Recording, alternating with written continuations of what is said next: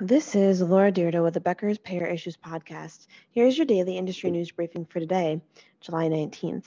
First, California Governor Gavin Newsom signed legislation June 30th that codified a controversial state Medicaid contract with Kaiser Permanente, though some details are still unknown. The five year contract was developed in secret with Mr. Newsom's office and the first reported in early February.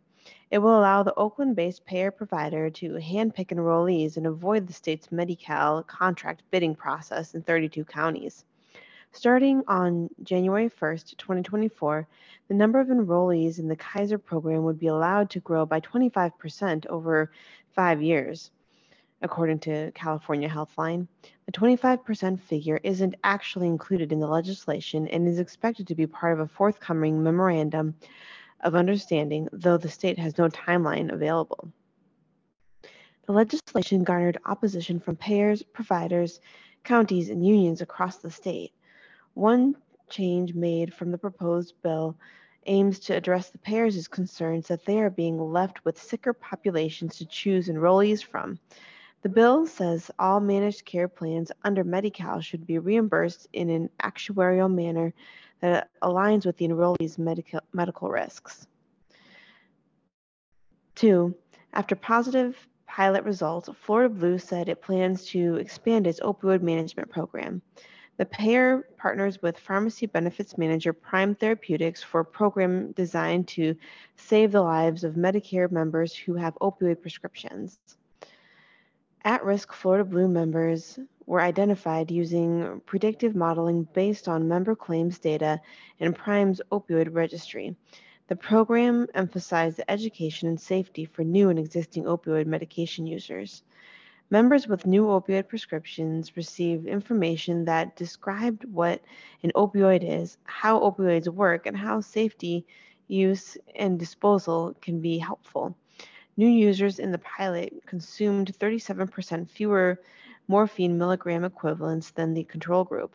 29% more new users in the pilot voluntarily stopped using opioids than in the control group. Members with the existing opioid prescriptions received information about the safe use and disposal of opioids. The material encouraged members to speak with a physician or pharmacist about the opioid overdose reversal medication naloxone. 10% of those in the pilot group stopped using opioids through the follow up period, which resulted in a 7% reduction in opioid prescriptions and a 2.8% increase in naloxone prescriptions. Three, Washington, D.C. based Morgan Health, the healthcare arm of JP Morgan Chase, is investing $30 million in Centivo, a Buffalo, New York based provider of health plans for self insured employers. Launched in 2019 and offered in 13 states, Centivo plans typically provide free primary care, no deductibles, and integrated telehealth. Morgan Health's investments will aid the company's expansion, according to a news release. Morgan Health also recently invested in Seattle based Whole Health, San Francisco based Castlight, Nashville, Tennessee based Embold Health, and entered into a research collaboration with Oakland, California based Kaiser Permanente. Four, UPMC Health Plan has promoted Rachel Graham to Vice President of Marketing and Communications in the Insurance Services Division. Ms. Graham will be responsible for all marketing and communication strategies, development, and execution activities across the division. She first joined UPMC Health Plan in 2016 as Senior Director of Government Products. And five, HHS is awarding $49 million to outreach organizations through its Connecting Kids to Coverage program in an effort to boost children's health insurance enrollment in Medicaid and Children's Health Insurance Program. About 2.3 million users who are uninsured children in the U.S. are eligible for Medicaid and CHIP, but many of their families do not know they are eligible or struggle with enrollment. HHS is awarding up to $1.5 million over a three year period to 36 organizations in 20 states. The recipients are state and local governments, tribal organizations, federal health safety organizations, nonprofits, and schools.